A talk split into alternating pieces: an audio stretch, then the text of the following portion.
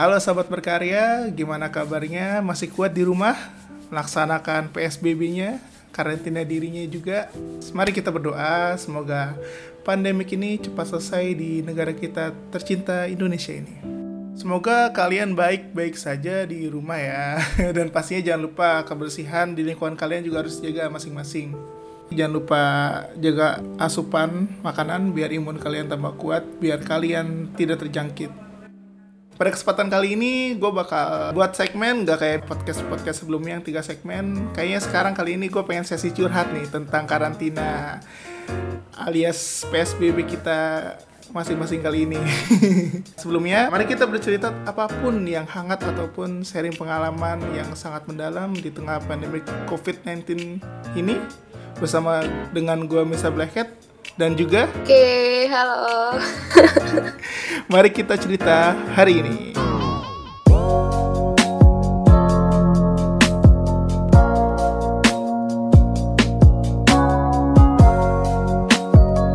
Yeay. Yeay. Gimana kayak apa kabar? Alhamdulillah baik banget. Udah sebulan di rumah ya. Aduh, Eh, lu sebulan ya? Gue Gitu dua deh. bulan tuh. Eh, gue gue udah hampir mau dua Iya. bulan. Iya, gue tuh eh, dari eh, mulai karantina awal tuh, karantina Hmm? awal banget tuh yang kata si apa pak pak siapa Panis, Panis bilang tuh katanya Iya. Jakarta harus ini apa harus karantina diri gitu. Karena itu Jakarta udah mulai sepi tuh, sepi tuh dua minggu pertama tuh. Hmm. Oh, Terus duluan. setelah dua minggu pertama rame lagi kan.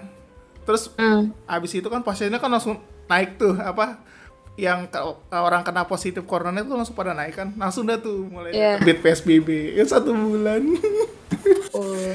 Kalau aku lagi ujian itu posisinya lagi UTS. oh gila sih Aku UTS eh, 8 hari kan. Jadi mulai itu dari Jumat. Hmm. Pas kita udah mulai selesai Jumat, pas Seninnya tuh baru diumumin libur.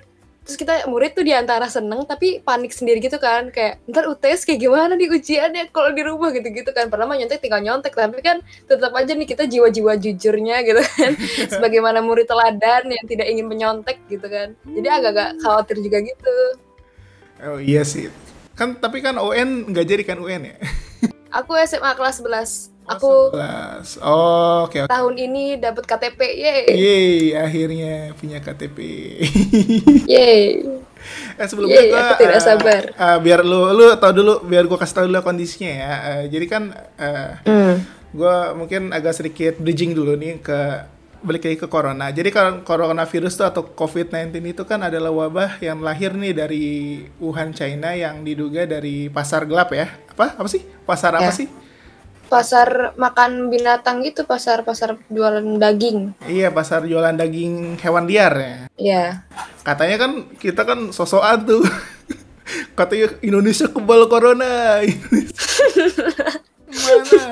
Ininya, kita malah hampir yang paling tinggi malah. iya benar hingga akhirnya tuh sebenarnya tuh kita udah ada kayak orang-orang yang mulai terjangkit itu dari Natuna tuh yang kata di karantina di Natuna sebenarnya itu udah mulai eh, pemerintah melakukan penyelidikan secara sembunyi yang akhirnya membuat masyarakat pun nggak tahu. Ya pede-pede aja. Ya akhirnya Heeh, sampai yang di Depok ya. Iya, hingga sampai yang di Depok tuh gila sih anjir. Pada akhirnya di Depok ketahuan kan dua. langsung takut. Iya, langsung pada langsung pada histeris kan. Ntar gue ceritain kenapa gua gue sempet gue sempet tuh minggu pertama awal itu kesel banget sama wabah ini. parah, parah banget sumpah. Gue kesel banget sama wabah ini waktu minggu-minggu pertama. Balik lagi sampai tanggal sekarang ya 18 April ya. Udah sekitaran ada lebih 6 ribu 6.000 kasus. 6000 Tapi eh, jumlah yang sembuh sama yang korban meninggalnya sih udah mulai banyak yang sembuh sih. Udah 600 Banyak yang sembuh. Udah 600 lebih yang sembuh untuk kebetulan ya. Hmm. Untuk para pendengarnya. Aduh sampai kelibetan mulut gue. Untuk menanggulangi hal tersebut, ya marilah kita jaga-jaga kebersihan. Kalau keluar jangan lupa pakai masker, cuci tangan ya. Jangan lupa tuh Hmm. hand sanitizer jangan dipakai buat yang macam-macam. Ya siapa tahu buat cuci muka. aneh-aneh aja emang iya kan siapa tahu kan. Kita lanjut ke ngobrol-ngobrol kita nih. Gimana Ke? Ya. Lu pertama kali dengar corona masuk Indonesia kayak gimana sih? Gue penasaran deh. Pertama kali dengar itu lagi di sekolah yang berita yang soal Depok itu loh. Pertama-tama tuh dari Depok banget itu ya? Iya dari Depok banget itu Eh, lagi belajar lagi sekolah di situ juga kita posisinya udah udah kayak waspada corona gitu kan sekolah juga udah ngasih tahu kayak eh, kalian kalau bisa pergi tuh pakai masker ya bawa hand sanitizer gitu-gitu. Emang udah ada waspada gitu loh peringatan-peringatan. Nah habis itu ayah aku ayah aku tuh ngirim screenshotan berita tentang yang dua orang dari Depok itu. Terus kan aku panik kan. Aku panik aku ngasih tahu lah ke temen aku. Eh eh di Depok udah ada tahu dua orang. Terus temen aku panik minta screenshotannya kan. Jadi aku kirim ke temen aku. Temen aku ngirim ke temennya lagi ngirim ke temennya lagi ngirim ke temennya lagi. Jadi kesebar itu satu sekolah. Depok ketahuan jadi habis itu besokannya langsung pada parno deh pada pakai masker gitu kan nggak boleh salim kita tuh nggak guru pun nggak mau tidak ingin bersentuh tangan gitu kan jadi Ini kita kalau salim tuh kayak sambil tos-tosan kaki gitu Oh, bukan ini apa? Bukan pose apa? Hanya mengingatkan tuh yang kayak gini tuh apa? Yang begini set gitu. Sekedar Ih. mengingatkan gitu. sekedar mengingatkan Gue juga pertama kali dengar corona lebih jauh lagi yang kata dari mulai apa? Pak Anies gubernur Jakarta kita tuh yang udah yang udah par lebih parno duluan daripada yang di Depok gitu. Aku sih, aduh ini gimana nih pemerintah nih nanggepinnya sampai satu bulan setelah pem- dikasih tau kan yang di bulan Februari itu sama Pak Anies tuh. Kemenkes tuh masih ya itulah bilang nggak ada kor Indonesia nggak mungkin kena corona kok orang Indonesia itu apa makanannya rempah-rempah semua sehat-sehat semua. Hingga akhirnya yang di Depok katanya. Katanya. Kan kita kan ya eh, ujung-ujung kena juga. Ujung-ujungnya kena juga. Makanya sekarang tuh kebersihan tuh bener-bener diperhatiin banget yang aku lihat. Betul banget. Tapi nih kak aku mau nanya boleh nggak? Boleh boleh boleh. Hal ada nggak kayak hal positif yang nggak bakalan kakak lakuin? Kalau bukan karena kita di karantina kayaknya sih benerin toren sih sama benerin saluran air Serius, begitu serius. ya Serius Wah, ya. Jadi, rumah jadi eh, kemarin tuh rumah aku tuh sempat ada masalah air ya. Itu tuh nggak mungkin dong kita manggil tukang dong, nggak mungkin. iya iya banget Kan di rumah kan ada laki-laki, ya biasa lah. ya otomatis langsung dah tuh ke atas ke ngecek airnya, apakah mesinnya rusak. Soalnya kalau di masa karantina ini nggak ada air itu itu tuh Iya, itu nyiksa banget. nyiksa banget nyiksa. Aduh. Tapi selain itu sih mungkin yang hal positifnya banyak kan hal negatifnya sih gue selama karantina ini. Eh, enggak, enggak. Astagfirullahaladzim. tapi ada ada hal positifnya sih. Kayak akhir-akhir ini tuh gue lebih banyak istirahat. Soalnya kan aku kan udah resign nih. Udah resign kerja. Eh, jadi kan kebetulan mataku kan sempat sakit tuh waktu minggu-minggu awal. Jadi jam tidurnya tuh lebih banyak. Jadi artinya tuh jam Oh. matanya juga jadi lebih banyak istirahat gitu. Iya iya.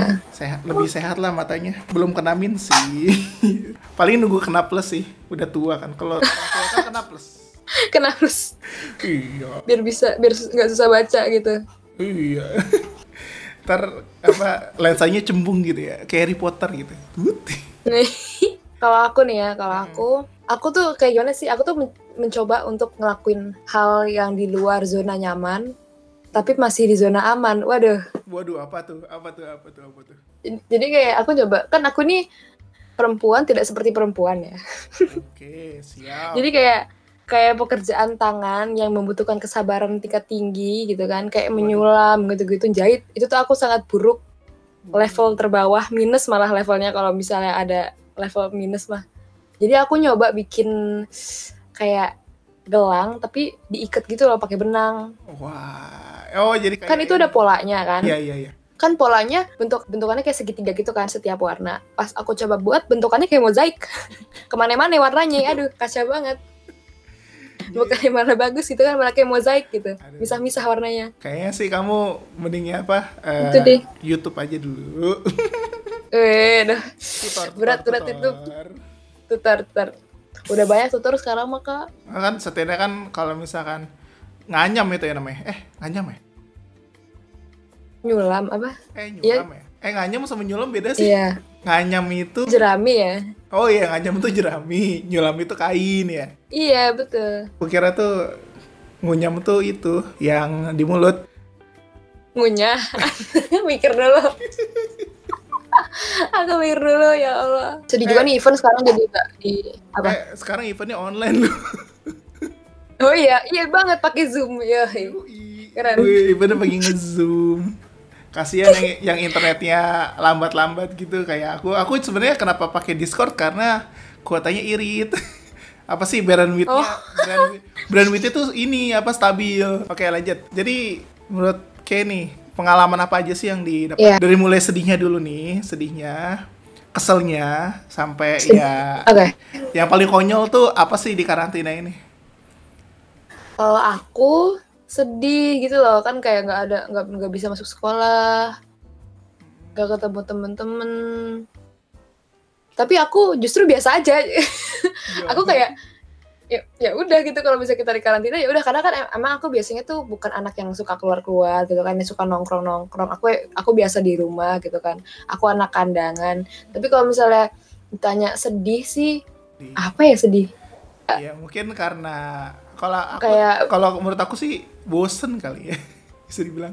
Kalau aku bosen ada, cuman nggak sampai jenuh. Jadi kayak bukan permasalahan besar gitu loh. Iya. Nggak sampai jenuh kayak, aduh males banget nih di rumah pengen kabur aja nggak sampai kayak gitu. Cuman kalau bosen paling lebih ke bosen kayak, aduh ngapain ya enaknya nggak ada kerjaan nih gitu. Tidur. Jadi itu bosen. Iya kan emang iya makanya berat badan nambah gitu kan. Aduh astagfirullahaladzim Aduh. banget. Karena kerjanya kalau nggak tidur makan tidur makan gitu. Iya iya iya iya. orang tua aku kan boleh kan kita nggak memasok pa- pasokan makanan kita kan nggak di stok sampai sebulan apa dua bulan gitu kan. Jadi ayah aku atau bunda aku juga harus bolak balik keluar untuk beli makanan beli eh, barang-barang yang dibutuhkan juga. Kan aku tinggal sama kakek aku. Kakek aku sempat sakit juga jadi bolak balik ke rumah sakit. Dan yang sedihnya aku sih itu. Jadi kayak takutnya gitu kan kita nggak tahu di lingkungan luar seperti apa. Terus itu kan terlebih lagi tuh rumah sakit dong. Rumah sakit kan isinya orang-orang sakit bukan orang-orang sehat gitu kan. Jadi aku sempat ada kekhawatiran takut takut kayak misalnya terjangkit atau gimana tapi alhamdulillah sehat kakek udah di rumah Udah, jadi gitu deh udah bisa push up ya pakai satu jari. oh iya betul banget nggak pakai tangan malah ngambang gitu saking jagonya Waduh. Terbang dia. pakai tenaga dalam Pakai tenaga dalam. Eh tapi pengalaman paling konyol di karantina apa sih? Aku kepo deh. Kayak semua orang tuh punya kali pengalaman. aku pengalaman terkonyol apa ya sebenarnya sih kehidupan aku penuh penuh kekonyolan sih jadi kayak konyol itu adalah sebuah hal normal gitu di hidup aku Oh gitu. Siap. iya Eh, lanjut ya. Aku aku mungkin jawab Iya. pertanyaan aku sendiri ya. Kalau pengalaman aku tuh eh, dari karantina mandiri ini ya karena aku udah udah karantina lebih dari udah mau hampir dua bulan. Hal yang Hmm. paling ngeselin tuh adalah tragedi pencarian gula pasir. Oh heeh, heeh. Tuh, Soalnya kamu tau gak? Aku nih, aku nih nyari Oh. gula pasir satu kilo nih satu kilo untuk biasanya kan kalau aku kan stok stok di rumah kan satu kilo untuk satu bulan tuh. Nah Hmm. masalahnya itu satu kelurahan di daerahku nggak ada gula pasirnya. Iya. Gila makanya waduh sampai aku tuh Terus? sampai aku tuh sampai pusing kayak ini ada apa sih sama gula pasir? Terus aku cari kan keluar dari kelurahan kan. Masih nggak ada juga tuh. Aduh pusing. Terus untungnya di daerah di daerah apa pojokan pojokannya ada tuh warung yang agen-agen agen oh Iya, agen agen ya Nah, agen tuh dia ada gula, ada beras, ada gas dan sebagainya tuh di situ. Nah, di situ ada tuh dengan harga yang lumayan mengejutkan sih. sama iya benar banget Jadi waktu itu kan kalau biasa kan gula tuh sekilo itu kan 13 ya? kurang tahu ya tapi mungkin segituan lah 13 ya. Seingat aku deh. Nah, itu kemarin dia jualnya sekitaran 18.000 itu kat itunya juga dia bilang ini barangnya aja udah susah dicari. Emang ada apa? Kan aku nanya kan. Emang ada apa? Iya. nggak tahu tuh. Kayaknya ada sesuatu di internet kata dia gitu. Ya udah kan.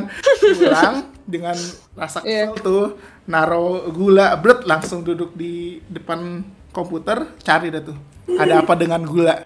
Aku baru tahu ternyata ada dokter yang neliti gitu. Ternyata ada gula tapi bukan gula pasir biasa. Tau gak sih bukan gula pasir biasa, tapi gula gula pasir Jawa yang rempah-rempah, pon-pon. Oh, Iya, Iya, itu iya, yang ha. dipercaya bisa untuk apa menanggulangi ya, menanggulangi ya bukan menyembuhkan ya. hmm, Menanggulangi COVID-19, tapi pada kenyataannya nggak seperti itu.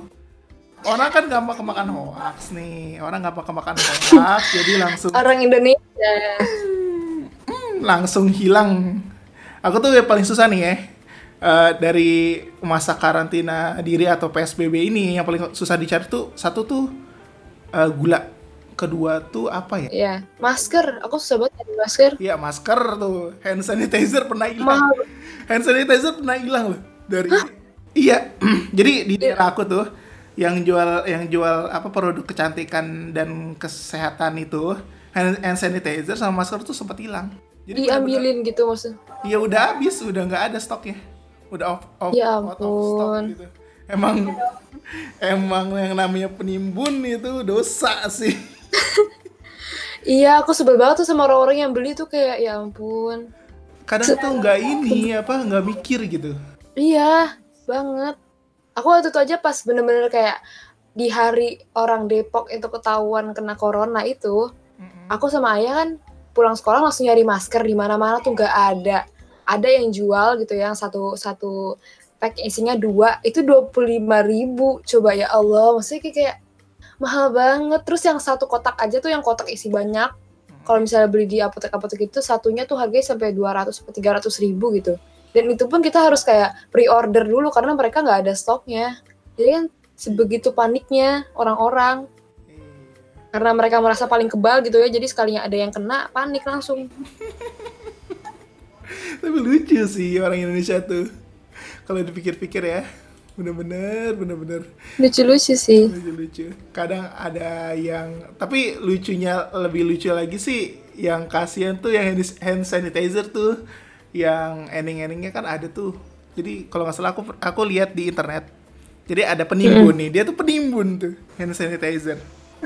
Terus tiba-tiba toko-toko toko-toko mulai apa eh, save stock nih, save stock dengan harga yang normal kan. Ending ini Iya. nggak laku dong. Terus bikin story Ya itulah. gitu. Ya itulah azab seorang penimbun. azab iya azab seorang penimbun Kalau misalkan kita ngomongin masalah orang Indonesia yang suka nimbun itu nggak ada habisnya lah. aduh sebel sendiri jadinya Kalau kayak kegiatan apa kayak sekarang kayak? Aku online school masih berjalan gitu kan. Sampai mungkin nanti libur pas puasa. Oh libur maksudnya libur sekolah. benar-benar full libur gitu. iya ntar pas bulan puasa full libur gitu kan. Sampai sampai apa? Sampai lebaran iya. Sekolah aku juga nanti katanya diperkirakan masuk Juni gitu kan. Kita mulai masuk lagi ke sekolah Juni kalau nggak ada pemberitahuan dari pemerintah lebih lanjut. Terus kalau kegiatan aku di rumah ya paling nggak tahu sih. Mungkin aku emang hobi ngabis-ngabisin barang make up gitu. Tapi aku tuh kalau misalnya aku gabut aku kayak make up gitu loh. Terus aku dimarahin gitu sama bunda gara-gara kamu tuh make up abis gara-gara kamu. Padahal kan maksudnya itu adalah sarana kreativitas aku. Kalau aku gabut aku make upan. Namanya juga hobi. iya nanti hobi gitu. Ya terus paling iya kalau nggak aku ya paling nyanyi nyanyi gitu kan. Aku buat lagu juga aku main alat musik. Terus udah itu itu doang sih nggak nggak lebih nggak kurang eh btw kemarin kenapa sempat tidak ada kabar? aku gimana ya susah juga bukan susah dijelasin sih kayak aku pada saat ini di lingkungan ini aku lagi ada di kondisi di mana eh, harus mempertimbangkan apakah aku harus lanjut cosplay lagi atau enggak waduh Waduh. waduh waduh, waduh. waduh, padahal waduh, aku waduh, setahun aja belum gitu kan waduh waduh, waduh, waduh. berita nih berita nih waduh, waduh, enggak sih sebenarnya karena karena alasan dibalik itu karena aku kan eh, masih sekolah. Iya, iya. belum legal gitu kan. Jadi aku belum bisa ngasilin uang sendiri. Terus eh, ya pasti aku kalau misalnya ada apa-apa uang aku pasti dari orang tua dong. Sedangkan cosplay itu kan eh, butuh dana yang besar. Betul. aku berusaha selama ini tuh aku berusaha untuk eh, modal paling dikit modal aku tuh berusaha biar jangan ngeluarin uang terlalu banyak lah gitu kan. Makanya aku sebenarnya ngebantu banget sih aku hijab cosplay itu jadi aku nggak usah bayar lebih buat wig gitu kan karena wig kan rata-rata mahal Oh, mahal banget. jadi aku nimbun kostum aja iya jadi aku nimbun kostum aja terus walaupun misalnya budget aku untuk cosplay nol tapi kan ke eventnya gitu kan atau buat makan transportasi itu kan nggak mungkin gak pakai uang dong Iya. jadi iya aku sendiri juga paling anti insya Allah semoga ke depannya juga nggak melakukan hal untuk minta uang ke orang tua karena sampai sekarang aku berusaha untuk nggak minta uang ke orang tua gitu kan. Aku nggak pernah kayak bunda ya minta uang dong. Aku mau ke sini enggak nggak pernah. Tapi ya dikasih tetap. Kalau misalnya aku benar aku mau ke sini biasanya dikasih. Cuman aku nggak mau minta lebih. Dan itu salah satu pertimbangan buat aku juga. Karena jangan sampai aku ngabisin uang buat kegiatan aku sendiri sedangkan adik-adik aku pun butuh hal yang sama gitu. Karena kesannya aku nggak mau jadi anak yang egois aja. Wede. Yang paling tersiksa sih orang-orang kayak aku yang udah mulai freelance. Iya, sedih. Gak apa kak langsung nanti habis pandemi selesai kejar langsung Kejar. Wah. Mana nih, mana mana mana. Ayo butuh foto. mana mana mana. Sini sini sini. sini. Oh, no, no, no. Ambil kamera.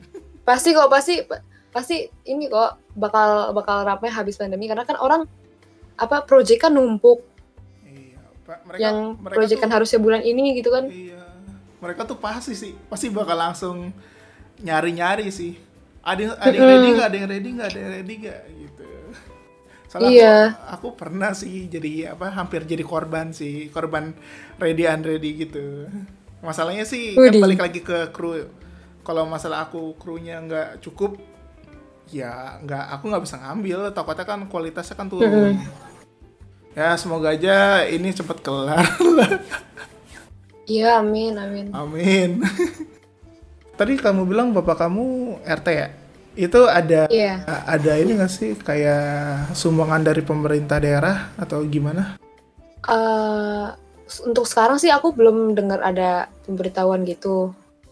Karena lingkungan aku kan komplek gitu kan. Jadi mungkin pemerintah lebih fokusinnya ke yang pinggir-pinggir dulu yang ke kampung-kampung. Soalnya di sini perumahan aku rata-rata isinya itu apa namanya kayak militer. Oh. iya orang-orang mampu Si- iya kayak ya orang yang udah apa sih yang udah nggak kerja lagi tuh disebutnya. Jenderal gitu-gitu. Oh, pensiunan ya pensiunan jenderal gitu gitu Eh, veteran-veteran gitu. Jadi makanya tidak Pantas. difokuskan di sini dulu ya ke yang tempat lain. Pantas kakinya terbang kalau sit up. kalau push up. iya iya betul. Kuat banget. Tapi kamu di sana aman kan? Maksudnya ada yang kena nggak sih? Eh, kalau aku denger-denger sih ada cuman Langsung ditangani. belum langsung ditangani belum dapat kabar juga sih maksudnya kayak belum ada berita resminya banget gitu sampai masuk TV gitu baru sekedar dari mulut ke mulut aja perumahan aku ada mereka ODP baru dikarantina di rumah doang sekeluarga gitu Kalau untuk kalau- memastikan apakah mereka beneran terjangkit atau enggak Kalau di sini udah positif. Eh kalau di Jakarta sih enak sih fasilitasnya ada, tapi kalau di daerah itu ya gimana ya? Tapi kalau di iya, kamu kalau di kamu tuh bakal dikirim ke Jakarta atau gimana? nggak tahu aku Nggak tahu ya. ya udah nggak apa-apa. kurang tahu deh kalau aku gimana iya Tapi kalau menurut kamu kayaknya bakal kayak gimana? Ada orang yang positif bukan ODP ya? kalau menurut aku kasus sebenarnya sih kalau dibilang ada orang yang sakit nih terus bakal menyebar gitu kan kayak menyebar secara cepat jadi kayak sekomplek aku bakal keseba- bakal ketularan kalau menurut aku kemungkinannya kecil karena rata-rata yang tinggal di komplek aku itu orang tua orang-orang tua gitu kan. Jadi ya yang ada di pikiran aku nih mereka bukan orang-orang yang suka berkegiatan keluar rumah gitu kan. Jadi biasanya mereka diam di tempat paling mereka ketularan karena anaknya datang atau ada tamu yang datang ke rumah mereka gitu. Jadi bukan karena mereka yang pergi nyamperin orang yang udah kena terus balik lagi ke rumah gitu bukan. Oh iya. pendapat aku sih gitu. Jadi kayak ya kemungkinan kecil lah. Kecil, ada kasus kayak gitu. Mhm. semoga aja nggak ada gitu kan amin Lupakan sejenak tentang corona, kita lupakan sejenak tentang korban-korbannya. Kita bakal ngomongin masalah list-list apa aja tentang hiburan nih ya, yang pantas banget Oke. buat kita kita apa kita lakukan di masa-masa sulit ini, di masa di masa-masa apa PSBB ini. Kalau kamu nih, eh, mungkin aku mulai dari film. Film apa yang kamu rekomendasiin untuk para pendengar? Jadi kamu se- selama karantina ini nonton film gak sih? Lewat internet atau lewat apa gitu? ya aku lewat internet lewat situs-situs sama ada Hah? Situs? aplikasi juga Situs? enggak maksudnya kayak web web Iya, iya, iya. Web. Iya, iya, saya tahu. Dari- Web. Mm, Eh, Dari web gitu kan. Ya gitu deh. kamu ada rekomendasi filmnya? Ya, Lima, lima film yang kamu rekomendasiin untuk ditonton. Lima film yang aku rekomendasiin. Iya. eh, Temanya tar lo, tar lo, mau bebas tar atau kayak-. Kalau misalnya mau yang mikir-mikir gitu nih, kalau misalnya mau film yang kayak gore thriller gitu, pasti Parasite. Parasite itu ya siapa sih yang nggak tahu, cuma kan banyak yang belum nonton. Parasite itu Parasite yang Parasite. Parasite yang mana nih? Korea ada loh Parasite loh. Iya emang Para- Parasite Korea, emang Parasite Korea. Emang dia dia oh ya dia mikir ya. Maksudnya yang Dia mikir, bukan gore ya. Enggak gore kan? Maksudnya bukan Parasite yang Jepang kan? bukan. Sebenarnya sih kalau bilang gore, nggak nggak gore-gore banget. Cuman adalah adegan kekerasan di situ kayak tusuk-tusukan gitu. Iya kan itu kan masalah balik lagi Parah. ke itu apa sih kasta keluarga yang nggak mau turun Iya, lagi iya. tinggi kan. Ya pokoknya buat kalian nih pendengar nih kalau pengen nyari film Korea bagus untuk eh, karantina atau PSBB ini udah pasti Parasite. Terus apa lagi? Terus Iya apa-apa. Office, Office. kalau buat yang box, box office ya. Ah, Ini ada film ya ini film dari, Spa- dari bahasa Spanyol, ah. judulnya The Platform. jadi Ini cerita, mikir banget. jadi cerita itu Jadi cerita itu jadi ceritanya ada satu gedung tinggi terdiri dari 333 lantai oke. ya. Di setiap lantainya itu terdiri dari dua tahanan. Tahanan ini nggak harus karena dia penjahat atau karena dia misalnya melakukan kesalahan. Pokoknya yang apa? eh, yang kalau misalnya dia mau pun dimasukin asalkan ya dia setuju gitu. Dia dia udah tanda tanganin kontrak sesuai waktu sekian gitu. Kalau misalnya dia bakal masuk ke gedung itu. Jadi total tahanan yang ada di situ ada 666 nih. Apa? Terus, iya, jadi tuh di- dari lantai paling atas sampai ke lantai paling bawah itu di tengah-tengahnya itu kayak ada platform, kayak ada batu ngambang. Aku bilang itu kayak batu ngambang gitu. Bentukannya segi segi segi panjang dan itu berisikan makanan-makanan. Jadi dari lantai paling atas turun ke lantai paling bawah, ya kan? Nah, makanan-makanan itu terdiri dari makanan-makanan pilihan para tahanannya itu Oh. bingung deh tuh mikirinnya. Jadi setiap bulan tahanan-tahanan ini itu dipindah lantai acak. Berarti kan otomatis semakin tinggi lantainya, semakin banyak makanan yang bakal didapat kan. Iya betul. Di situ itu kayak sebenarnya kayak lebih ke sindiran sih, sindiran terhadap kehidupan manusia gitu, kayak kehidupan sosial. Jadi nanti kayak ada problem si tokoh utamanya tentang permasalahannya menyangkut makanan-makanan itu, rasa khawatir dia tentang orang-orang yang ada di lantai bawah yang di mana mereka nggak kebagian makanan gitu kan karena yang orang-orang lantai atas terlalu serakah ngambil makanannya gitu. Mm-mm. Jadi jadi nanti kita bisa tahu kayak eh gimana ya? Kalau bagi aku sendiri sih deep banget, Gila sih. Itu, Deep banget. itu kayaknya terus bakal, kayak berasa bakal jadi film rekomendasi yang nggak bakal gua tonton sih. itu kayak keren sih itu. Habis itu aku nyaranin tahu Train to Busan pasti tahu namanya Cargo C A R G O itu filmnya film Korea. 2014 kalau nggak salah apa 2015 itu Korea. bukan ini barat barat film barat Barat, barat, kan ini ada pandemi pandemi gitu tuh gitu kan Kayak Nah. sekarang. kayak sekarang nih gitu pandeminya. nih. terus itu tuh mengisahkan tentang satu ayah gitu satu keluarga lah satu keluarga yang di mana terserang pandeminya juga menyisakan ayah dan dua anaknya uh itu sedih banget bukan manusia namanya kalau nggak nangis nonton filmnya aku nangis parah sih.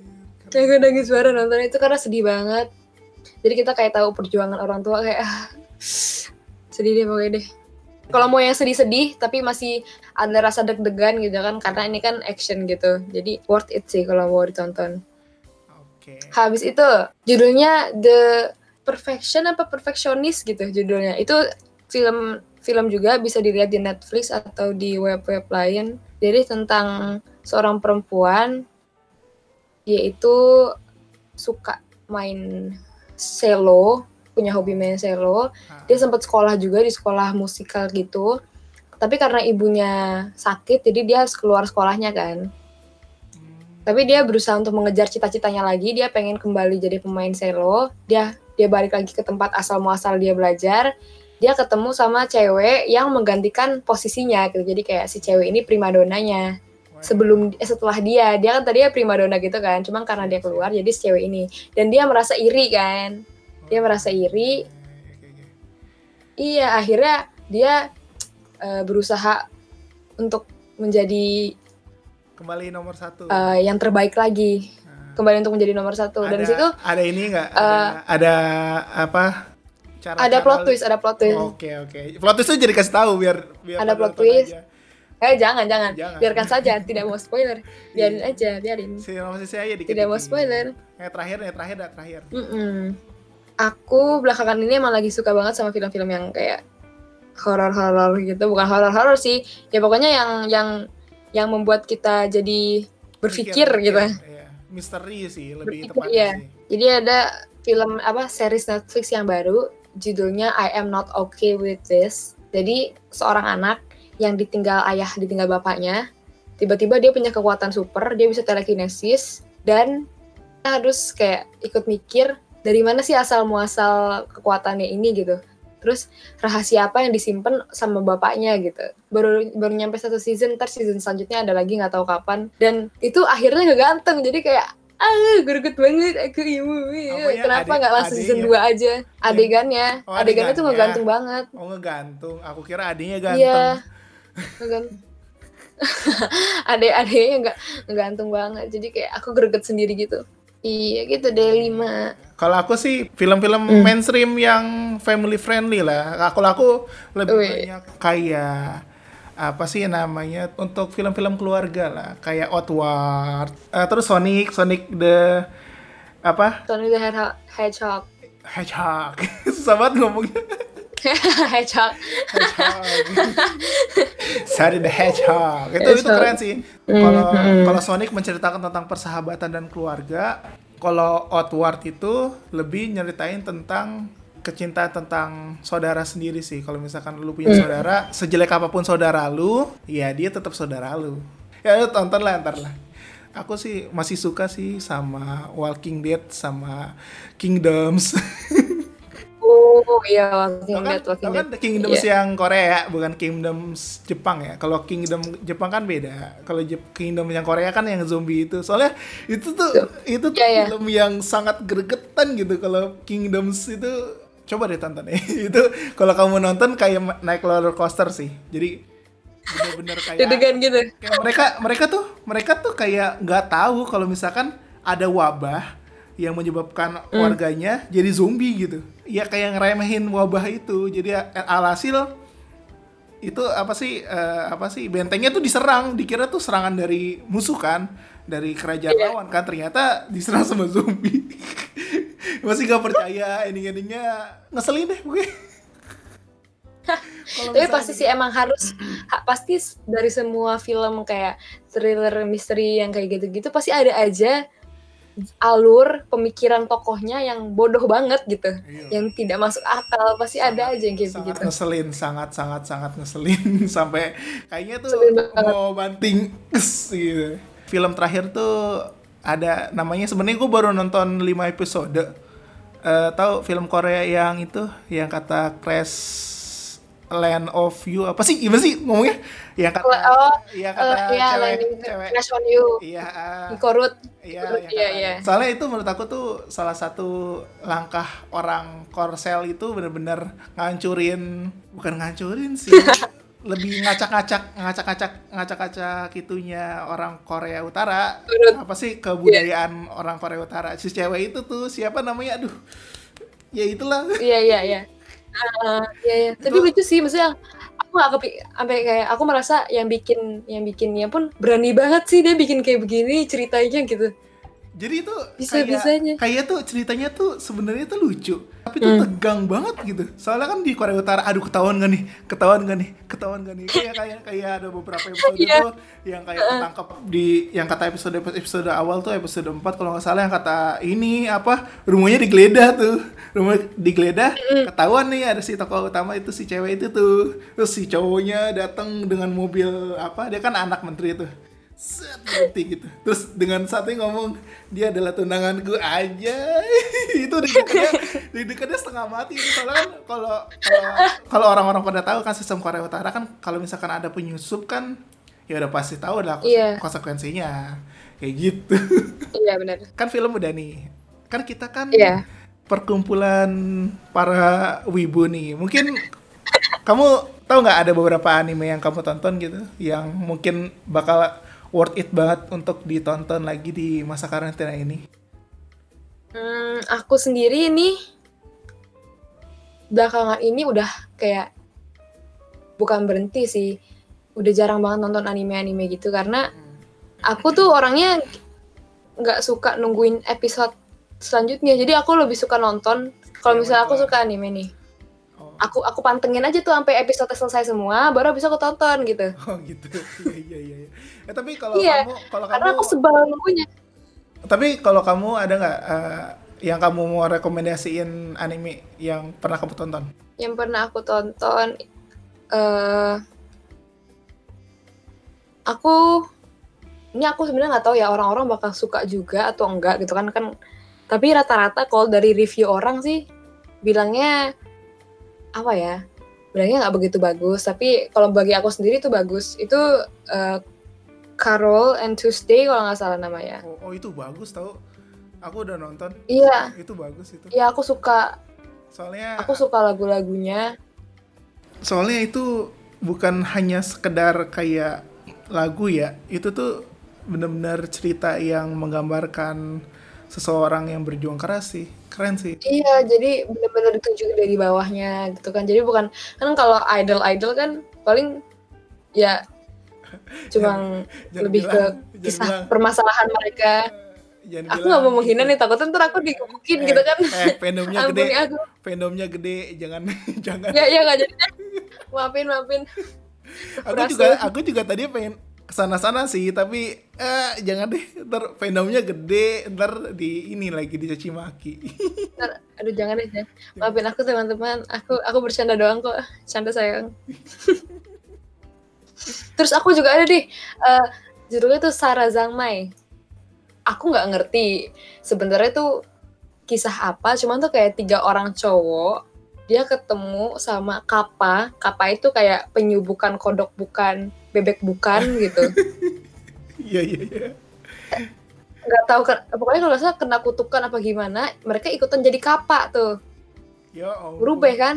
Nah, cara satu-satunya cara mereka agar bisa kembali ke wujud manusia adalah dengan cara mereka harus ngelawan monster. Jadi setiap mau mereka melawan monster, mereka selalu nyanyi gitu. Jadi kayak jadi kayak udah kayak berasa kayak anime superhero gitu. Yang nyanyi-nyanyi terus gitu kalau misalnya mau ngelawan. Tapi itu lucu, lucu banget, lucu kayak lucu lucu banget. Kalau aku bilang itu cocok untuk ditonton anak-anak nggak juga karena ada adegan banyak kayak ada adegan-adegan yang hmm, cuman ya gimana ya kayak lucu sih lucu menghibur sekali sih kalau kalian mau menonton yang tidak bikin pusing bisa tonton ini gitu. Karena lucunya dapat banget konyolnya lucu banget. Satu lagi satu lagi. Hmm, apa ya? Jangan bilang Jojo lagi. Enggak eh tak aku aku takut aku takut ah, guys tolong jangan menghina aku tapi aku sama sekali belum pernah nonton Jojo. Oh belum pernah nonton Jojo ya kayaknya kalau kamu aku belum nonton sama sekali cuman tahu Enggak, kalau kamu nonton kayaknya bakal Karena- ini fandomnya so soalnya dia tuh aku tuh Jojo tuh udah nonton yang tiga series ya tiga tiga series Iya. tiga series utama yang Hmm. yang apa yang si Joseph Jotaro sama yang itu terakhir tuh yang Giorno tuh aku aku nggak- Iya. aku aku nggak paham ya Giorno itu katanya tuh ada hubungan darah antara Dio sama Jojo gitu. Terus gimana mereka bisa hubungan darah? Si Giorno itu punya darah mereka berdua. Gimana caranya? Berpikirlah berimajinasilah biarkan mereka saja yang tahu. Pusing dipikirin tapi aku tahu aku tahu Jojo juga karena teman-teman aku hype banget soal Jojo gitu. Jadi kayak di mana pun kapan pun selalu Jojo memes yang disebut selalu Jojo memes yang di send gitu jadi aku nggak ada pilihan lain selain untuk tahu Jojo Soalnya tuh Jojo itu apa anime maco yang terlihat seperti anime guy. Sebenarnya tidak, Iya. sangat maco sekali. Soalnya dia tuh kalau lucu misalkan- lucu juga sih So iya, lucunya tuh lucunya tuh itu maksud aku tuh lucunya tuh bener-bener bonyok ya bonyok. Kayak dipukul ya dipukulnya bener-bener sampai bonyok, sampai muncrat-muncrat tulang, sampai patah kayak gitu. Bener-bener anime maco. Aku kira tuh Iya. soalnya kan posenya kan gitu ya. Posenya iya iya sampai udah kayak mau kayang gitu kan posenya iya. Aduh, setiap Jojo kan ada ada posenya masing-masing. Dan kenapa namanya selalu Jojo gitu? iya aku juga tahu tuh kenapa jujur terus terus serinya banyak loh serinya ada berapa ya ada 10 kali sekarang jatuhnya. Gila udah Iya, berapa udah banget. berapa keturunan anjir? Dari eyang buyut sampai ke incu paling incu gitu sampai aduh kacang banget. Aduh gak gak ada habisnya itu kayak anime tuh. Besok ntar lah juga paling tahun depan ada lagi Jojo udah pasti. Udah pasti ada Jojo lagi. Ada kayak- tapi nggak tahu Jojonya Jojo apa lagi udah kayak tukang bubur naik haji gitu ya nggak bisa habis Gak bisa habis emang bener-bener. Eh terakhir deh. Tapi terakhir. nggak- dari aku- oke oke oke aku nih ya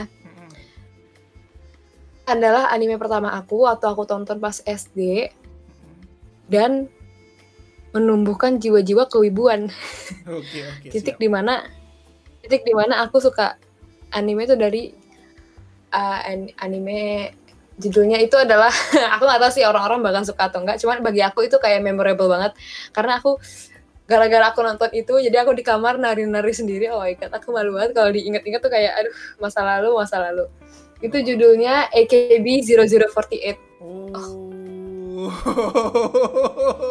AKB 0048 Ya, tapi emang pada saat itu juga tapi itu emang Apa? agak dramatis kan animenya. Dra iya, jadi tuh aku seneng seneng banget nangis, aku nangis banget nontonnya. Terus tuh aku masih agak merasa tidak ikhlas dengan ending gitu. Soalnya endingnya gantung. Agak, aduh, Nggak bagus soalnya ini. nggak ngegantung sih sebenarnya. Tapi bukan endingnya tuh tidak sesuai sama apa yang aku harapkan gitu. Kayaknya kamu harus nonton Zombieland Saga. Karena, oke nanti aku tonton. Iya, Aku masukin soalnya ke list. soalnya itu adalah anime yang kurang lebih sama kayak KB, tapi endingnya tuh endingnya tuh lebih berasa. Soalnya kan Uh. ada ada satu tokoh prota- protagonisnya yang dia tuh eh, kayak apa sih? Dia tuh lupa akan ingatan dia kalau misalkan dia tuh dulu tuh nggak pede hingga akhirnya dia nggak dia dia di akhir cerita tuh di mana dia akhirnya manggung sama teman-temannya di panggung besar dia baru sadar oh, ya dulu gue nggak pede gitu tapi ya gitu lah Oh. pokoknya ntar ntar tonton deh ntar tonton, Iya, iya. tonton. Iya, iya. Ntar kamu tiba-tiba Iya, nangis ntar sendiri. udah aku tonton. AKB 0048 tapi akan akan mewek. seruan ya itu itu itu kalau menurut aku sih juga anime yang cukup benar-benar memakan apa air mata ya memakan air Hmm, mata terus aku juga asin dong air mata dimakan menguras air mata Diisep. diisep Terus aku juga suka konsepnya AKB 004 gitu loh. Jadi kayak konsep idol yang berbeda. Karena kan ini semi-semi luar angkasa apalah Iya. gitu kan. Jadi kayak sci-fi gitu. Terus menurut aku juga ide idenya ya beda aja gitu dari eh, anime-anime idol yang lain. Nih aku ada anime bagus namanya 3D Kanojo Girl. Udah kamu tau nggak? Apa-apa? Eh, pernah denger cuman aku kayak lupa gitu. Kalau kamu mau nonton sih ya silakan dimasukkan ke list. Soalnya itu benar-benar anime yang sangat menguras hati. Bener-bener Oh, apa ya? Kayak kurang lebih mirip kayak Anohana, nggak nggak Anohana sih kayak Shigatsu. Oh, kayak menangis, Shigatsu, menangis. kayak Shigatsu tapi Iya ada ada ini ada ini ada plot twistnya di akhir. Ada sih Hmm, kayak oke. mirip-mirip kayak Shigatsu tapi ada plot twist di akhir gitu. 3D Kanojo itu adalah salah satu yang pas menurut aku nggak terlalu kebanyakan setnya kayak Shigatsu. Kalau Shigatsu kayaknya awal-awal happy happy makin lama turun banget sampai sedih-sedih depresi kita yang nonton gitu. sampai depresi aku aku tuh sampai tuh sampai ya satu episode aku skip karena kayaknya gak kuat gitu untuk nonton. Satu episode full kesedihan. iya soalnya kan kayak yang kata kalau nggak salah itu eh, pesan terakhirnya si si Kaori ya? Yang kata di rumah sakit sama si itu siapa teman cowoknya si apa? Siapa teman cowoknya si ini? Eminya lagi kok Eminya sih? Siapa? Yang pakai kacamata. Eh, ya pokoknya si temennya yang kata ka- kacamata itu kan dikasih tau kan Kaori kan ini apa pacaran sama temennya kan? Nggak sama Hmm. si yang tokoh utamanya ini kan? Si Arima. Ya. Eh Arima sih kok Arima sih kalau Arima buat ini bokapnya kan ya di, Tokyo gue makin ngawur. Ganti ganti tempat nih juga ganti anime. iya makanya. Pokoknya Shigatsu apa 3D Kanojo Girl adalah salah satu porsi yang menurut gue tuh endingnya adalah ending yang paling bagus dibandingkan Shigatsu Kimi wa Uso yang endingnya tuh ya udahlah kayak ini. Kamu kalau mau tahu tuh ya Shigatsu Kimi wa Uso itu mirip kayak Kokoro no Tomo serial TV Jepang Oh, Iya kan, Kokoro no Tomo kan juga Mm-mm, tahu. ending-endingnya apa kehidupan sekolah terus enak Iya. terus ending-endingnya tuh dia kena penyakit yang langka terus ya itulah. Ah, perpisahan-perpisahan. usaha dan sebagainya. Ah, sedih. Aduh parah sih kalau ngomongin anime-anime yang sedih tuh yang dramatis sebenarnya sih gue ada banyak. Tapi untuk yang porsinya benar-benar recommended tuh kalau menurut aku sih itu 3D Kanojo Girl sih. Hmm, oke oke, aku masukin ke list. mungkin kita tutup aja kali ya ya gue juga seneng sih. Oke pokoknya terima kasih buat K yang udah nemenin gue Iya, terima kasih kembali. akhirnya saya punya teman untuk diajak podcast untuk lu ngomong-ngomong macam-macam yang dari yang tidak-tidak sampai yang bukan-bukan. Waduh. waduh. Kayak ada ada pesan-pesan nggak buat para pendengar di masa pandemik ini? Eh eh, apa ya? Pesan-pesannya sih sebenarnya sudah disampaikan di opening gitu kan. Soal harus jaga kebersihan gitu kan semoga teman-teman semua eh, tetap sehat. Kalau ada teman-teman yang terjangkit juga semoga cepat sembuh gitu. Jangan lupa juga eh, lakukan kewajiban ibadah woi. Jangan lupa ibadah is number one Iya, berdoa dan berusaha. berdoa iya semoga doa-doa kita dijabah gitu kan jadi pandemi ini cepat hilang gitu virus-virusnya cepat musnah gitu Amin. Udah, amin amin Amin. Oke, eh, Oke, bisa disebutkan IG-nya di mana kalau misalkan mau follow-follow? oh i- Siapa tahu ada yang Oh, ada yang oke. nanya-nanya gitu.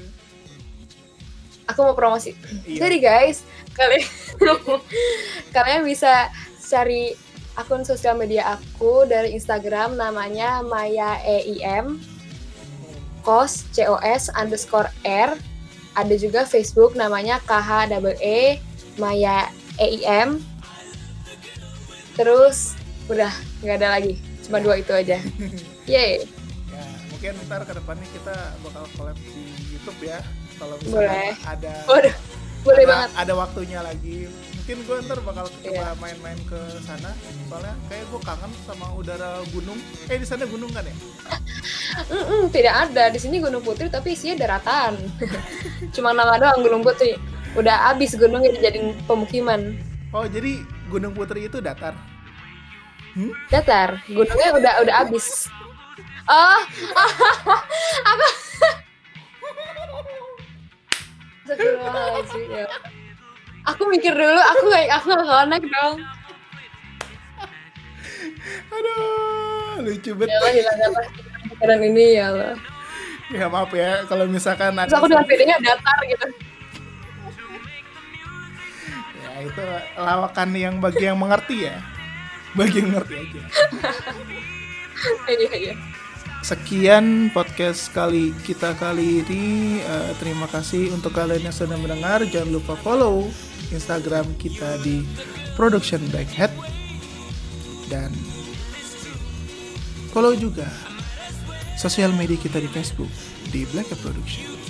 Serta jangan lupa main-main ke channel kita di Black Hat Production. Sekian dari gua Mr. Black Hat pamit.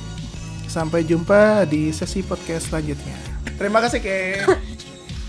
Ya, Dadah. Bye-bye. Dadah.